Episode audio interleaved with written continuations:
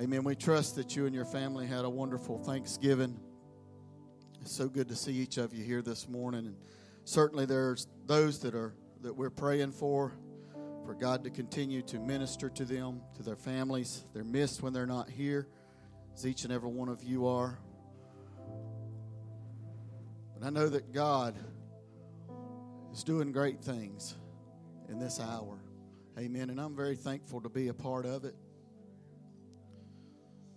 If you'll turn with me in the Bible this morning in the book of Luke, chapter 23, I had um, Friday morning, had woke up very early. My intentions were to go sit in the deer stand the Lord began to deal with me. I had three different thoughts on my heart and couldn't get settled in one of them, but I believe, I believe that God began to speak to my heart early Friday morning, and I knew that I had to obey the Lord and stay home and allow Him to speak through me. And so I believe that I have the word for this morning that God wants me to share, and I believe that every part of the service has went in that direction to confirm that because still I wrestled throughout the last couple of days just trying to make sure I was settled on what the Lord wanted to say this morning. I believe this is a very simplistic, me- sim- simple message this morning, but that's all right. Amen. God wants to speak to our hearts through the very simple things.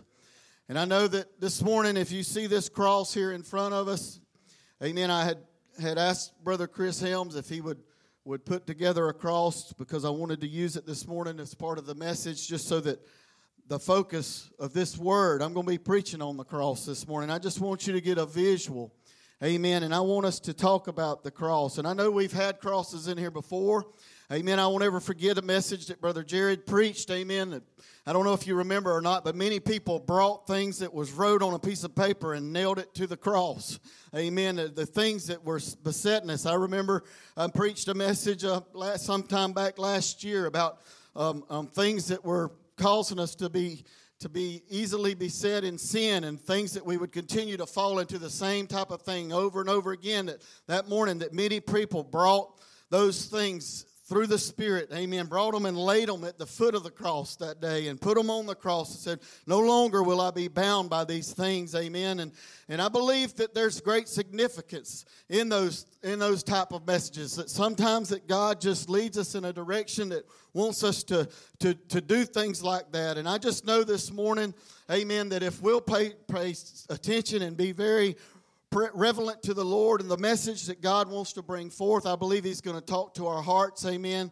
I know I need His help this morning, so I want you to pray with me. Amen. Before we get started, if you would, would you stretch your hand this way and let's just go to the Lord in prayer this morning. Amen. Father God, we need you so much this morning. Lord, we need your touch, God. Father, surely. You have already moved. We have felt your presence, God, as it has been in this house so very strong once again, God, and we're very thankful for that presence, God. We do not take it for granted, God, but we realize, God, that in the presence of the Lord, God, miracles take place, God. Lord, the manifestations of your Spirit, God, take place in your presence, God, and we're grateful for that this morning. God, once again, we pray for those, Lord, that we miss this morning that are sick, that are not able to be with us, God. And we believe that you're supernaturally have already touched them, God. And we're trusting and believing this morning, God, that you're going to heal all of those, God, that we've brought up to prayer this morning, God. Now, this morning, God, as we get ready to bring your word forth, Lord, we ask, God, that you would move in a supernatural way, God. Lord, that you would watch over your word, God. Lord, that it would not go out and return void, but God, that you would watch over it, God. In the name of Jesus, God, let it speak to our our hearts and our minds. Lord, I come against every stronghold, every demonic spirit that would cause us to look elsewhere while the word is being preached, God. And I pray that the simplicity of this gospel, Lord, would go forth this morning and change somebody's heart and life for the greater glory of eternity. In the precious name of Jesus, we pray. And everybody said, Amen. Amen. If you'll look with me now, Stan will read in the book of Luke, chapter number 23.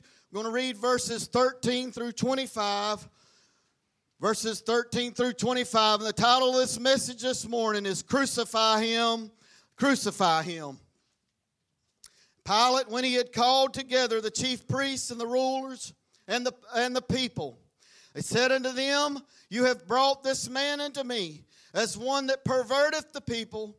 And behold, I, having examined him before you, have found no fault in this man, touching those things whereof you have accused him. No, nor yet Herod, for I sent unto him. And lo, nothing worthy of death is done unto him. And I will therefore chastise him and release him. For of necessity he must release one of them that are at the feast. But the people cried out all at once, saying, Away with this man, and release unto us Barabbas, who for a certain sedition made in the city, and for a murderer who is cast into prison. Pilate, therefore, willing to release Jesus, spake unto them and said, But they cried, saying, Crucify him, crucify him. And he said unto them the third time, Why? What evil has he done? I have found no cause of death in this man. I will therefore chastise him and let him go. And they were instant with loud voices, requiring that he might be crucified. And the voices of them and of the chief priests prevailed. And Pilate gave sentence that it should be as they required. And he released unto them him that for sedition and murder was cast into prison, and they desired that he deliver Jesus to their will. Thank you for standing this morning. You may be seated.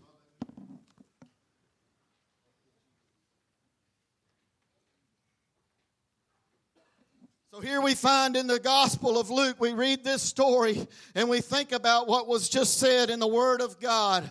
And here this man was presented before the leaders in that time, amen, to stand a trial to see if anything was to be brought worthy for him to be suffered a death on a crucial cross of Calvary. And nothing could be brought to the place that made it look like that he needed to be crucified, amen. But what was said from the people was as they yelled and they said, Crucify him, crucify him. I've come to tell you this morning, church, that still today in this world, as we look across this world, across this country, across the church, and even across our lives, many times that's what we say today is crucify him, crucify him. It may not come out of our mouths verbally, amen, but our actions speak louder than our words many times. And the things that we do, though we call ourselves Christians and we tag Christianity to our name. We say, I'm a saved person. I go to this church. I'm a leader. I do that. I teach Sunday school. I'm a part of what God's doing. But yet, when we go out and we commit actions throughout the day or throughout our week,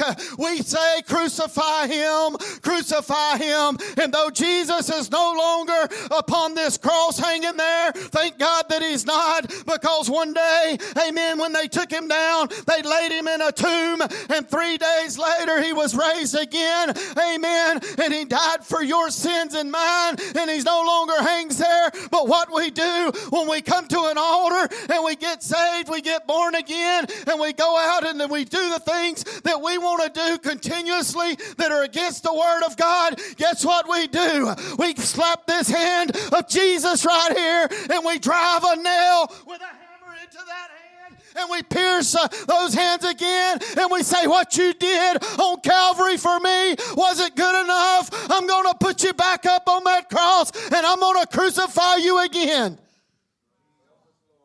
And then we swing this other hand around and we get our hammer and our nail and we say, That wasn't enough, Jesus. And we begin to drive the nails into his hands again and we crucify him all over again because of what he did on Calvary all those years ago just wasn't good enough for us. Why does Jesus, why does the world continue to crucify him today? Why does the church continue to crucify Jesus today?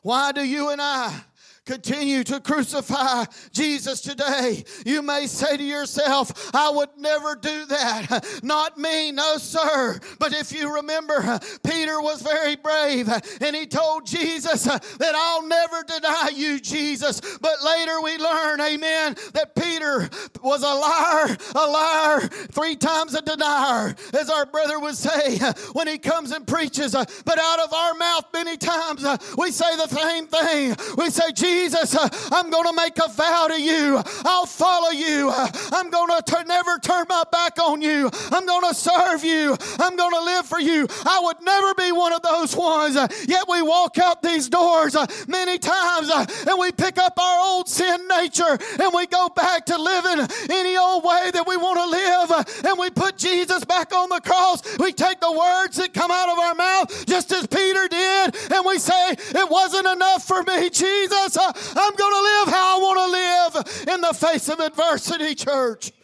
But Jesus is telling us, uh, amen, that what he said on that day, it is finished. Uh, it was enough, church, for you and I, and it should be finished in our lives. Uh, amen. Did Jesus ever do anything that you read about in the Bible to deserve to be hung upon a cross and to be crucified? I want to ask you that this morning. Is there anything that you've ever read, Pastor Jared, in the Word of God that tells you that he deserved what he went through? Amen. But you know what? He was willing to lay his life down because he realized that there had to be an atonement for sin. Amen. He realized that there was going to be some people that walked on this earth that needed a Savior. Amen. He knew that every person, amen, that ever was born would have to come come to the place that they had to accept Jesus Christ as their personal Savior. You see, the problem with Americans today is we think for some reason that just because we're born in America, that we're automatically grafted in somehow that we're just saved. I know who Jesus is, so that's good enough, right? No, that's not good enough, church. Just because you know who He is, uh, don't mean that you know Him in a personal relationship, in an intimate way. Amen. There's come, we've come to the place that just knowing who Jesus is and a story about Him is good enough anymore. That's not the case, church. That's not what Jesus desires. That's not the relationship that he's looking for. Jesus never did anything through the Word of God that I can find that says he deserved that crucifixion, that terrible, terrible day. But aren't you glad that he was willing to pay the price for your sins and mine? Aren't you glad he was willing to pay? Let's look back for just a moment some of the things in his life, amen, that Jesus did.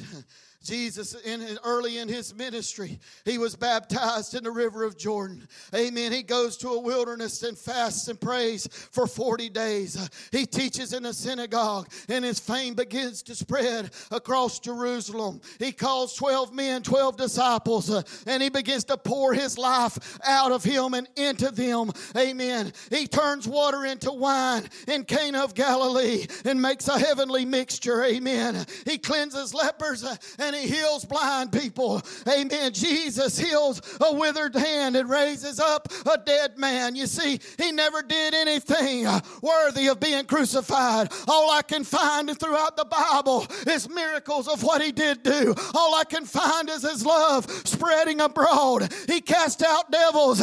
He forgave a sinful woman at a well. He calmed a storm on the sea. He healed a woman with an issue of blood. He raised up a daughter of Jairus that was dead. He taught his followers to pray, to love, to forgive, to turn the other cheek, to help others in need. Which of these, might I ask you this morning, is worthy of a crucifixion?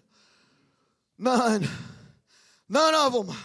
But when I look across this house this morning, I see a bunch of people in here that love this man called Jesus. Uh, I can look across here and I can think back uh, across the lives of many people sitting in here. Some of us, uh, amen, might have had other problems and other issues. I, know that there's a lot of people that come to this church and they say, well, there's nothing but a bunch of ex drug addicts up there preaching. There's nothing but a bunch of ex drug addicts in there, but that's not the only testimonies we've got. We've got people in this house, amen, that follow Jesus most of their life. But guess what? When they was lost uh, without Jesus as their Savior, they was just as lost as a, as a drug addict or a sinner, an adulterer, or anything else, amen. Because when we're lost uh, without a Savior, when we don't have Jesus Christ in our life, we're still going to a place called hell, amen, if we don't get saved and born again before it's eternally too late.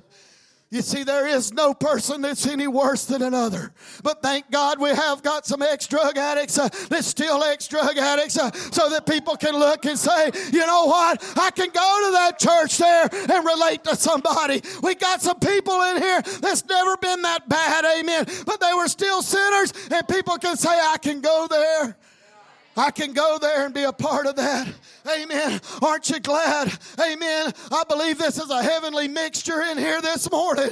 Amen. We got a mixture of every person, of every kind, of every flavor, and we're all headed to the same heaven because we was washed in the same blood of Jesus Christ. Amen. Because he was willing to die on a cross of Calvary for you and for me and our sins. Hallelujah to the Lamb of God. I'm thankful this morning for that cross. I can tell you the cross has been, it's been just, you know, we look at, we look at people, we wear crosses around our neck, Brother Michael. And a lot, a lot of crosses that still got Jesus on there. And, and we, we wear these crosses, and man, you can talk to that person that be lost as last year's Easter egg. He, are you a Christian? Well, yeah, I'm a Christian. See my cross? That cross can't save you. Only when you come to the realization of the story behind this cross and the man behind this cross and the power of this cross can you become truly saved. Just because you wear a cross around your neck, don't you make you saved no more than it does the next person down the road. We got a whole wall of crosses in our house. But guess what? Without the blood of Jesus applied to my life and my wife's life, it doesn't make us saved. All it is is a wall full of crosses. I thank God for this cross, church. But I come to tell you, there's no power just in a cross around your neck or on the walls. The power's through the man that died and bled upon a cross, and his name is Jesus.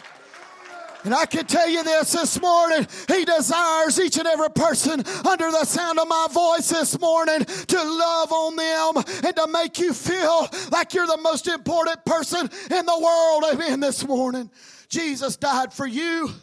He died for you as much as he did for this old ex drug addict, as much as he did for the pastor of this church and anybody else here. But Jesus desires to change your life.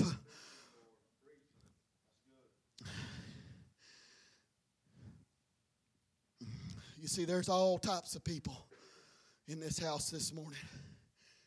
We've witnessed with our very eyes a transformation that's taken place in lives of people that were lost before they come to know this Jesus. Amen. I can look at you, Don, when you hand up this morning. And I'm thankful for what God's done in your life, brother. You can testify about a marriage that was lost before Jesus got involved. But I can tell you, me and my wife could raise our hand this morning and tell you we'd be divorced without God in our lives this morning, church. That's how important Jesus is to me. Amen. I can tell you he'll put together a relationship that's broken, broken, busted, and disgusted. Don't mean anything to the Jesus that I serve because one drop of the blood applied to your life can fix every problem. It'll make every devil run and hide if you'll fall on your face before Jesus and cry out to Him this morning. He loves you. He loves you and I this morning. When we look at Jesus' life, we see so many wonderful things. Why would anyone want to kill him? Even more so when we think about our lives and what Christ Jesus has done for us. Why would we want to kill him this morning? Why would we want to kill him? Hebrews 6 and 6 says this this morning If they shall fall away, to renew them again who repentance seeing that they crucify to themselves the Son of God afresh and put him to death and open shame. You see, that word fall away there, I've always looked at that scripture a little bit different, but you can break that scripture down even like this. To fall away means to fall from the path of duty to fall from the path that you've been chosen to walk, to fall to the side and even abandon the faith. So, not only walking away from God for good, but I'm talking about living a sinful life and trying to please God at the same time. That's what he's literally talking about. He says, when you do that, listen to me, when you fall away, when you fall to the side, when you come again to repentance, if you don't repent, see, you're crucifying him to you're crucifying Jesus, the Son of God, afresh, and you're putting him to open shame for everybody to see. Because all your friends that you say, I go to church with and I serve the Lord, and then you crucify Jesus in front of them when you're living in your sin. You're bringing Jesus to an open shame every time we do that. That's why the Bible warns us, amen, not to allow these things to happen, to continue to fall. You, know, it's important that when we mess up, to fall up on our knees and on our faces and repent before God. As the word said this morning, the Holy Ghost spoke in this house this morning and said, I'm calling my church, amen. I'm calling the house of God to a place of repentance again. It's important, church, that we stay with a repentant heart, to falling away we got to come back. We possibly, amen, when we fall away into sin, we become the ones that nail Jesus to the cross openly. We nail him afresh and anew. We put him to open shame. You see, before Jesus' arrest, he took the disciples and he went to a place called Gethsemane. And you know the story. He told them to tarry you here and to watch. he comes back and he finds them asleep. And then Jesus tells them to watch and pray, lest you enter into temptation. He said, The spirit is truly ready, but the flesh is weak. Can I tell you, church, this morning that your body, if you didn't know it or not, that you're living this morning and you're trying to serve Jesus, you could just take me this morning and split me right down the middle. You got a flesh man and you got a spirit man. You still, I don't care how saved you are, you're still living in a fleshly body this morning, and that flesh man wants to live and he wants to rule over that spirit man. Every person under the sound of my voice. That's why it's so important. We say it all the time around here. Every morning when we get out of bed, we got to crucify that flesh man. That flesh man wants to rule. He wants to be a ruler in our life. And if we allow him to, he will rule our life. That's why it starts out with something very small many times. It may start out as a small sin, but it turns into something big. Why? Because we didn't get up in the morning and crucify that flesh man. We just allow him to live, we allow him to grow. But it's time for us, church, as the church of the living God. This is the last days and hours that we're living in. It's time for us to be a people that will crucify our flesh. Amen. This is no longer a place for Jesus to be. You know who belongs there? I belong here. I belong every day. Jesus did his part. He died on that cross. He rose again for our sins. This is the place that I must die, as Paul said. Paul realized that when he said, I must die daily. Church, if we don't get up with that mentality and say, Jesus, uh, this morning my flesh man wants to go back to be the old man, I'm telling you, it's not an easy thing to be saved every day, church. It's not easy to walk with Jesus. This world will continually pull on us. This world pulls on us. But when we get out of the bed in the morning, we'll say, Jesus, I know where I belong. You don't belong. I'm not going to openly shame you, Jesus. You did enough. You did your part. You paid the price. I'm going to put myself here. This is where my flesh must die. I'm going to get on that cross. I'm going to crucify my flesh. Jesus, help me to do that. you see, the third time when Jesus came back, he found them asleep. He done told them your flesh is weak, the spirit's willing. He had warned them. He knew that they had to watch and pray. Something was about to happen. Jesus knew where his hour was coming down to. He knew it was time for those that he had called and poured into and spent the most time with. He knew there was a time coming. Church, I could relate that very easily this morning to this very church. Jesus has poured into this church through his spirit in a mighty way. I'm telling you, you hear it time and time again from people that don't come here. It's, I believe Sister Brandy said it this morning in Sunday school.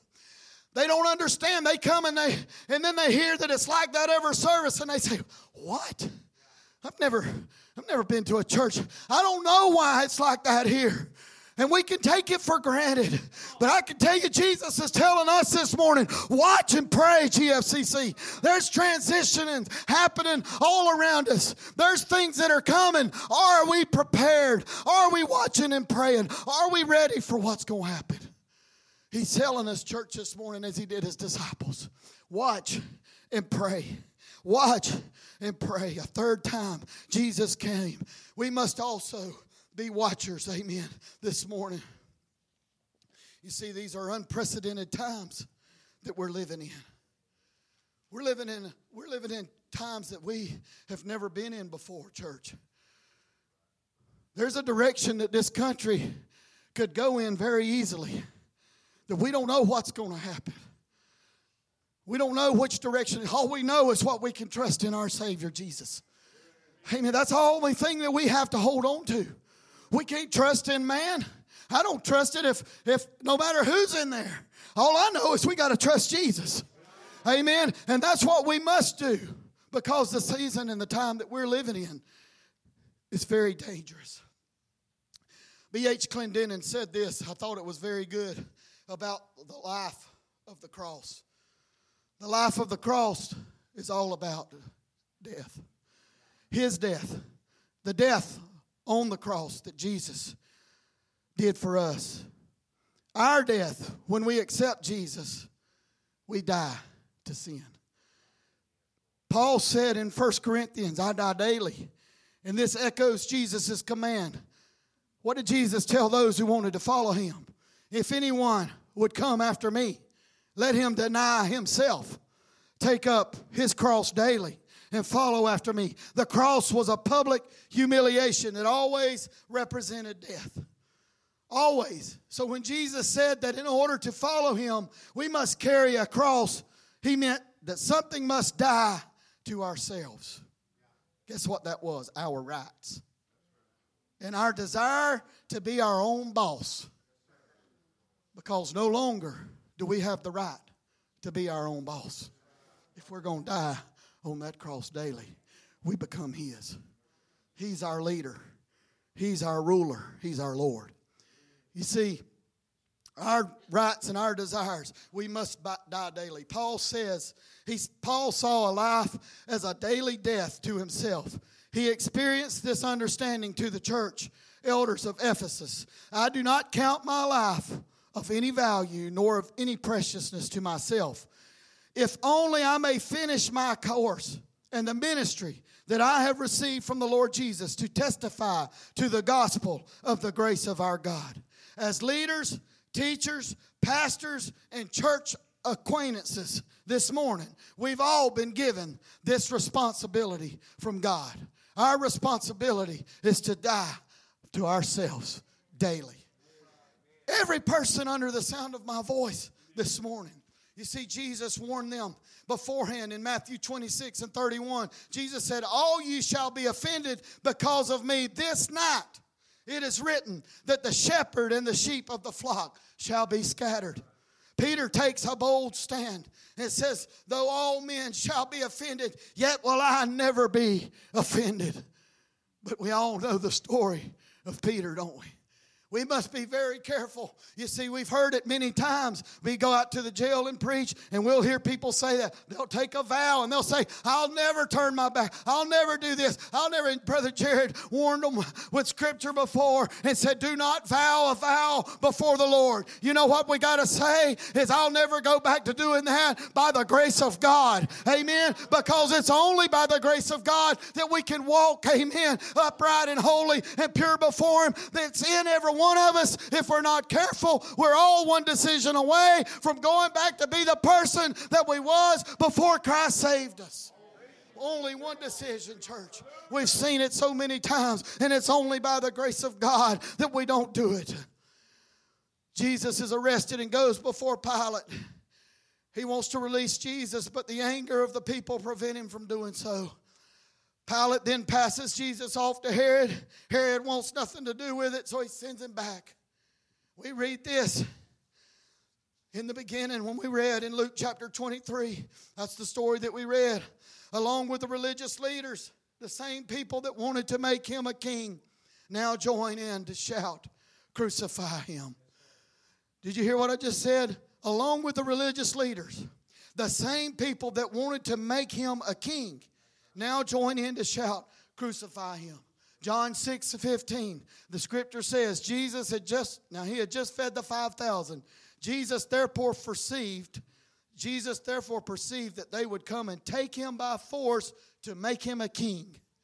All of the 5,000 that he had just fed, they're going to come and make him a king. So he departed into a mountain alone because Jesus knew in their hearts what they was going to do in the end. So he didn't want them to make him a king at that time.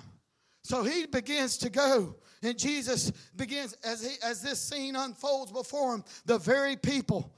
Can I tell you this morning, church, if we're not careful, as I said in the beginning, we'll be the very ones that join the crowd. We may go to church. We may, we may be a part of the church. We may be a part of what God's doing. We may even get say, claim that we get saved. But if we're not careful, when the crowd begins to deny Him and begins to holler and to shout out, "Crucify Him! Crucify Him!" If we're not careful, we'll be standing beside them. Young people, you listen to me this morning. Amen. I'm telling you that when you're at that schoolhouse, it's time for you to arise and not be afraid of being who God has called and asked you to be. Take a bold stance. Don't worry about those around you that want to mock you and make fun of you for serving Jesus. Don't you join in with the crowd and yell, Crucify him. You take a bold stand for Jesus and you let the Holy Ghost pour out through you and into them. Amen. For some reason, we think that this is beyond us many times. But we may not say it, but many times our actions speak it. Turn to the cross this morning because this is where our hope is at. They, really, they referred to a murderer and they looked at Barabbas, a known murderer and criminal on that day. And they said, Release Barabbas. We want to crucify this man named Jesus. We know he's a known murderer. We know he deserves what's coming to him. But release Barabbas and crucify this Jesus. So I began to examine my heart. This question began to arise. I believe the Holy Ghost began to ask me this What happened to the disciples? What happened to the disciples? Where are they while Christ is suffering on the cross? Turn with me to Matthew chapter 26.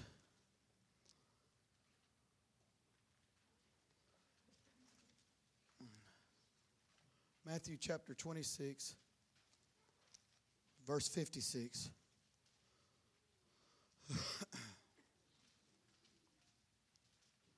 verse 55.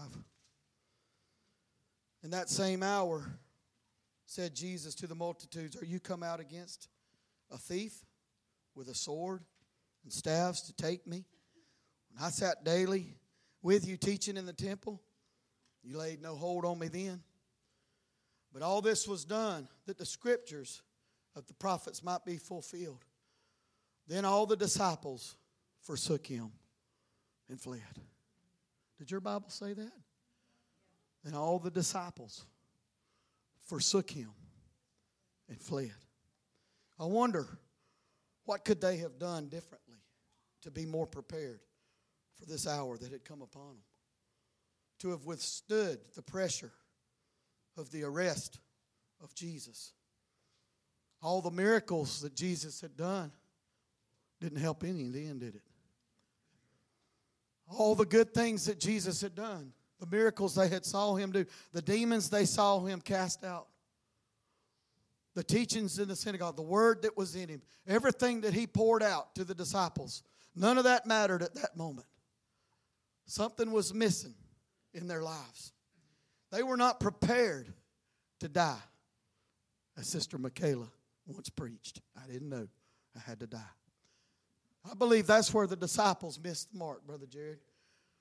They enjoyed being in the presence of the Lord. They enjoyed everything that Jesus was able to give them.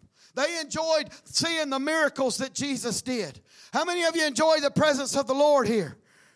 Amen. I enjoy the presence of the Lord here. I enjoy seeing the miracles that God's done in my life. I enjoy the miracles that I see God do in your lives. I enjoy seeing the marriages that God has put back together. But I wonder when it comes right down to it, am I prepared to die if that's what it takes? I wonder. I wonder, are we, church? I'm not saying we're going to have to. I hope we don't. But who knows? Who knows what this world's going to come to? Are we prepared to die? The disciples were not ready and prepared to die. They weren't. John 19, 25 through 27 tells us of one disciple and Jesus' mother that stood by the cross. I want to read that to you. John 19 says this.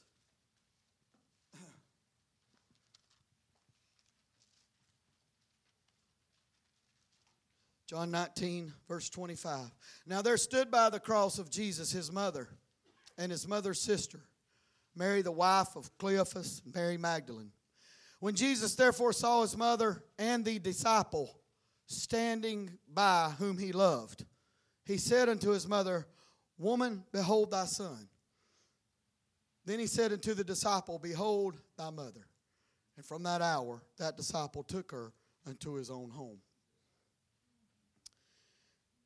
The commentary that I read about this says this that more than likely it was John Mark because it refers to him as the beloved, whom Jesus loved. And it also said he was around the age of probably 15 years old. And so this may have been the reason that he was there at the cross because he probably wasn't fearful for his life as only a 15 year old.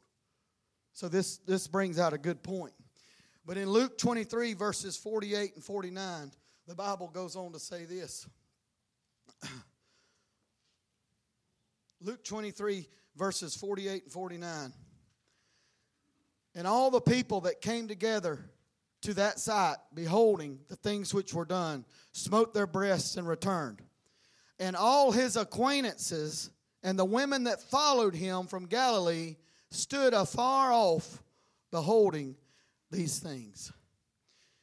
So all of the other disciples could have been put in this group of people with the acquaintances. You see, uh, the word acquaintances means that they had a relationship, that they knew him, they loved him, they followed him. But now at this place on this Calvary, on the crucifixion scene, they're standing afar off in a distance to watch their Savior be crucified, afraid for their very lives. Galatians 2:20 Paul said and we made reference to it earlier I have been crucified with Christ and I no longer live but Christ lives in me. That's the place that we're going to have to get to church. That Christ must live in us and through us. I've been reading this this book and it says this believers have authority to rebuke and resist the devil. If we rebuke and we do not resist, we weaken our own wall of resistance. and the enemy enters in through the cracks of our armor. If we resist and don't rebuke, we limit the influences of our own authority. Authority in the Bible was always released by speaking. Jesus spoke with authority. Rebuilding, rebuking is what Christ did when he was tempted of Satan and quoted scripture that countered Satan's temptation. Resisting is an act of refusal to do what is suggested. The enemy's going to bring things to you and make suggestions to you. At that point, you have a decision and a choice to make. I'm going to resist what's being brought to me because I have authority through the Word of God to speak to the enemy and tell him to leave. Amen. Amen? But if we don't resist the temptation that's being brought to us, then we're going to fall into the trap of the enemy.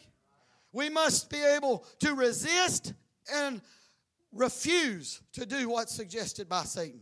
Jesus refused to turn the stones to bread. He refused to jump from a pinnacle. He refused to bow down to Satan. This is how we resist the devil. Resisting prevents us from acting, and rebuking prevents Satan from acting. We're going to rebuke Satan in the name of Jesus. That rebukes him from acting, but his suggestion's still there. We better decide what we're going to do with that. So we got to do learn how to do both. Amen. Rebuke and refuse. As believers, we must submit our will to God to enter into the new covenant and to enjoy the numerous spiritual benefits provided through the atoning work that Christ did. How do we do that? Every morning, we nail our flesh to the cross. Amen. Brother Russell, whoever's playing can come on. I'm fixing to close. Let me ask you this this morning. Ask yourself this question are you crucifying Jesus in your life? Or have you been crucified, as Paul wrote? Many times we stand in the crowd and we yell, Crucify him. Except for on Sunday. Are you living a sinful life? A secret sinful life? The Holy Ghost has already brought that out. Every time we do, we nail him to this cross.